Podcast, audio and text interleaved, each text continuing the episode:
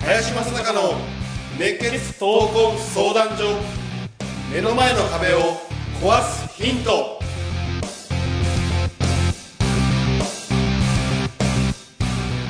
こんにちは、ナビゲーターの今野花子です。林正孝の熱血闘魂相談所、目の前の壁を壊すヒント。この番組ではさまざまな年代の男女からの質問や相談に、平成の侍林正孝がスコンと突き抜ける答えをお伝えしていきます。それでは林さん、お月さん、よろしくお願いいたします。お願いします。はい、よろしくお願いします。で、今週はゲストに来ていただいておりまして、株式会社リクルートスタッフィングの田中桂さんに来ていただいております。どうぞよろしくお願いいたします。よろしくお願いします。田中さん、ですね、初めに簡単な自己紹介と、林さんとの出会いについて少し伺えたらなと思っているのですが。はい、すいません、私リクルートスタッフィングという人材派遣の、会社にすごい古いんですけど91年に新卒で入社しまして、でちょうど入社した時に林さんが、私のチームの、リーダーをやってまして、その頃からの、お付き合いですね。初めからなんですね、入社。そうなんです、もう入社直後です。インパクト非常に強かったです。2ヶ月目で僕入って、そうなんです。なのにインパクトも強かったと。そうなんです。でたまたま私と同期 の、男の子が、同じところにちょっと配属されまして、でそこからちょっと林さんに大変可愛がっていただき、もう27年ですもんね。91年です。そうなんですよね。91年生まれなんで。あ、そうですか、生まれましたか。その時まさに私入社させていただいたんですけど、お付き合いで。今日はどうぞよろしくお願いいたします。どうぞよろしくお願いします。今日はですね、林さんに旬な話を伺おうと思っているのですが、どうでしょう。今日はね、桂も来てることだしね、ちょっと固くいこうかなと。働き方改革なんていうね、最近はもうよくワードとして出るんでね、これはね、行政が考えてる働き方改革のメインのところっていうのはね、いかにね、労働時間を短くするかっていうことがメインに結構あるんだよね。じゃあ、労働時間が短くなれば、改革は起こせるのか、あれもっと言うと、人の健康が保てるのか、健康といっても、肉体的なね、健康というよりはやっぱり精神的な健康、これを保てるのかどうか、なんてね、これのね、指標の取り方、データの取り方って面白くてね、誰にデータを取ってるのか、このデータって面白いんだよね。あれってね、労働組合、要は労働者側っていうのと、管理職側、もっと言うと経営者側っていうような指標の取り方ってないんだよね。ほとんど労働者側で取ってんだよ。っていうことは、やらされ感の中でやってる人がほとんどの、要は分母なんだよ。だからああいうデータが出てくるね。簡単に言うとね、じゃあ本当に仕事に対して向き合っていて、生きがいを持ってやりがいを持ってやってるような会社のデータを取ったらまるで変わるっていうことも含めて、一色単にデータだけがベースになってね、鵜呑みにして国がやってる改革をやったところで、僕のね、仕事今人事面が多いんでね、組織人事のコンサルをやることが多いんで、じゃあ本当にあれが正しいのか、まとえてるのかって言われるとね、そうでもないんで、実際あれはね。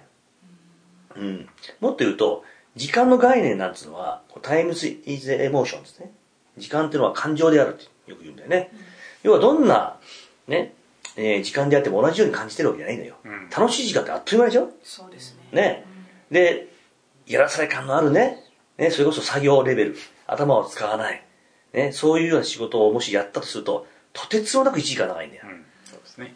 僕はね、一番バイトで長く感じたのはね、交通誘導っていうね、バイトがあってね、しかもね、暇な場所、団地のね、工事現場とか、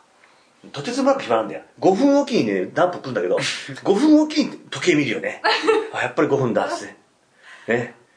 ぐらい暇なわけですよ。そういう暇な時間ってのはとてつもなく感じてね、だから同じ1時間、ね、3600秒という時間がとてつもなく苦痛なんだよね。でも楽しいことってあっという間に終わるんだよね。僕がね、そうね、バイト時代のことを言うと、やっと今で終わるのはね、ぬいぐるみ入ったりとかね、よくアクションショーってやる、はいはいはい、バイトもやっててね、その時は30分のショーは2回なんだよ。あとはまあ拘束時間でいろいろね、デパートうろうろしたりとかね、ぬいぐるみ着てね、あとこうサインしたりとか、握手したりとか。サインもするんですか？うん、まあそういうような、まあバイトなんだよ。まあ拘束時間は長いよ。だけど、とてつもなく短く感じるんだよね。30分のショーだから一瞬だからね。それを2回やるだけだから。だからなんとなくなんかすっごい遊んでる感じ。だから時間も短く感じるし、あと、拘束時間が長いって言っても、まあその、いろいろこの場所を作ったりとかね、その、あとそうやってさっき言ったみたいに、人と触れ合ったりとか、はい、なんかそんなことやってると時間があっという間に終わるんだよね。だから、その働き方改革という中でも、本当に行政が考えてる視点ではなくてね、いや本当にやりがいのある仕事で何なんだろうとかね、あるいは仕事時間を、短くするというのは、時間数を短くするというよりは、短く感じるような仕事の仕方って何なんだろうとかね、なんかそういうような視点で、ちょっと考えていくと、全く変わると思うね。あともね、これは民族性、あるいは宗教観によるんだけども、日本人っていうのは基本的には、仕事に関しての概念が、これは西洋とまるで逆なんだよね。西洋で言うと、基本的にはキリスト教、クリスチャンだとするとね、はい、労働とは、ね、神様から与えられた罰であるって、これは普通なんだよ。ということは、いかに労働、要は労働は苦だからね、罰であり苦なのよ。いかになくすか、もっと言うと、いかにそれを、早く卒業するかっていうか、で、日本人の場合は、仕事のね、祝福は仕事であるなっていうような、もともと民族性を持っていて、いないでしょ、だって。60になって、アーリーリタイアする人って今、そうですね、やっぱ65まで、ね、継続雇用があったり、継続雇用で働く、もしくは、もっともっと65を超えてもね、何らかの形でみんなね、ボランティア含めてね、やっぱり人とのつながりを持つために働いたりする。で、これはね、エコノミックアニマルなんて言われてた、1970年代があってね、その時には日本のことは相当バッシングされたんだよね。働きすぎて。なぜされたかというと、知ってる？知らないです。バッシングされたりしてる？なんか教科書で習った気がするんで、そのレベルでしか。ねえ。1970年代ということは、戦後から何年ぐらい経ってる？ね、約30年ぐらいだよね。でも実際には、もう1900年、もう50年の朝鮮戦争の頃から、相当復興してきてね。すでにもう、昭和33年、だから要は戦後8年で、日本ってかなり復興したんだよね。よく三丁目の夕日なんてね、すごい有名になった映画があると思うんだけど、あれはモデルとしては昭和33年だからね。っていうぐらい、欧米の人間から見るとね、なぜあそこまでボロボロに崩壊したのに、焼け野原になったのに、なんでこの10年あそこらで足らずで、ここまで復興するかわからないんだよ。本当に。で、その中で、ちょうど1970年代というのは、もう、経済大国になってた。すごいですね。彼らは怖かったんです。日本人が。どうしてそこまでできるのか。ありえないんだよね、彼らの感覚では。というようなことをバッシングするために、エコノミックアニマルって言われた。で、それからね、バブルが弾けて、なんとなくこのゆとり世代になってくると、今はバッシングはナッシングだったね。だから無視だよね。だから本来の働き方っていうことに対して言うとね、日本人が持ってるものの考え方、労働観っていうのかな。そういうものって全く欧米と違っていて、やっぱりずっと働くことによって、人に役に立つことによって、世の中から当てにされることによって、その幸せ感を感じるっていうのが日本人の考え方の根本にある。そのぐらい、しっかりね、歴史観を持った中で、行政の方もね、あれをやっていかないと、本当に日本人の国民に対しての施策にはね、ならない。弱い人間の救済措置にはなるんだよ。だから政治家が絡むとろくなことないってここなんだよね。一票でしょ、みんな。18歳も一票ね。社会的に地位があって、いろんなものをやってる人も一票。だからどっちの一票をね、取りやすいか考えるじゃない。ということは弱い人間の救済措置をするのが一番、票は取りやすい。だからつまらぬ愚策ができる。本来は、もっともっとね、行政の人間も、しっかり歴史を学んでね、民族観ということをね、しっかり持った中でね、ああいう働き方改革そのものをやっていかないと、とんでもない愚策になる。愚策ってのは、本来は組合っちゃいかんことです。それによって、仕事がなくなるんだよ。じゃあ経営者どう考えるかというと、あんな法律を作ったら、日本人が雇用できなくなる。あるいは正社員に取りづらくなるよね。あまりも安易な労働者保護をやることによって、労働者は甘える。国は、要は国力は落ちていく。そして、ひいては雇用も促進できない。だから、子供が少ないからといって愚策を立ててるのと一緒だね。本質的な策になってないんだよね。だからそういう意味ではね、この働き方改革そのものを、しっかりやっぱりね、根っこを生やした中でね、やっぱり30年、50年、あるいは100年というね、ステージの中で、本当に作っていかないと、とんでもないことになると思うし。だったらもっと労働者そのものが、日本人じゃない、ね、アジアの人間はどうこう言うつもりないけども、少なくとも日本人がこれだけ働かないのに、ね、アジア系の人間多いでしょ、コンビニも。あ、そうですね。ね、牛丼屋行ってもそうでしょ。夜中とか行っても外国人ですもんね。ね、でも何十万人も日本人が働いてないんだよ。ニートって言われてんだよ。そうですね。まあそういう時代になっていくわけですよ。だからそれの甘い施策そのものが本当にとんでもない引き金をね、引くことになるんでね、本当にその辺を考えてほしいなと思うのと、まあ、今日はせっかくね、春日が来てるんで、まあ、その辺の専門家からのね、見地からちょっとね、話をもらおう。そうですね。すいません、今聞き入っちゃった。そうですね。でも確かに、まあ、世間的には、まあ、労働者の方、まあ、時間外、できればない方がいいし、できれば時短とか、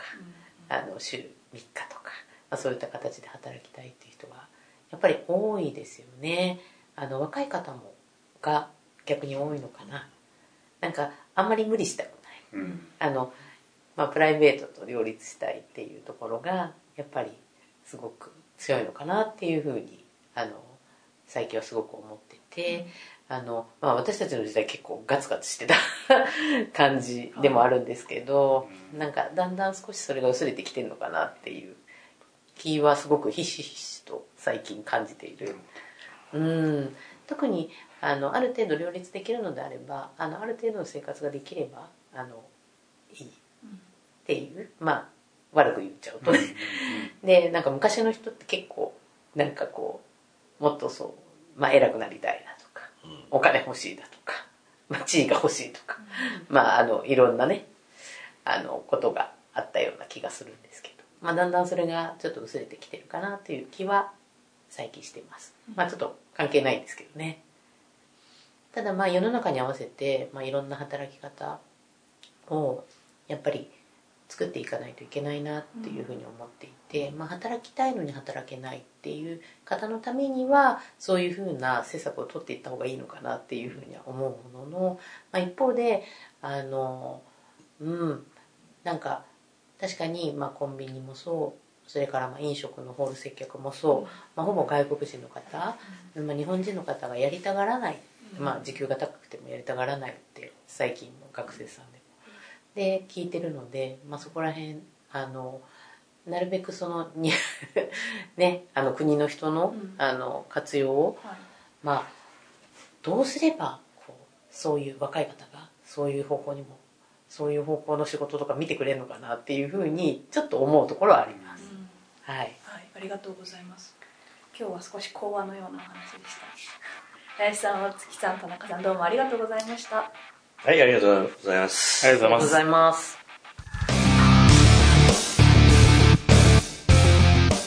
この番組ではリスナーの方々からいただくご質問を募集しています。自分の人生や日本、社会のことなど、林正孝に聞きたいことをどしどしご応募ください。ご質問はインターネットで熱血闘魂相談所と検索すると Facebook のページがヒットしますので、そちらにアクセスしていただき、メッセージボタンをクリックして質問を送ってください。ポッドキャストの他にも YouTube でも聞けるようになりました。そちらも併せてチェックしてみてください。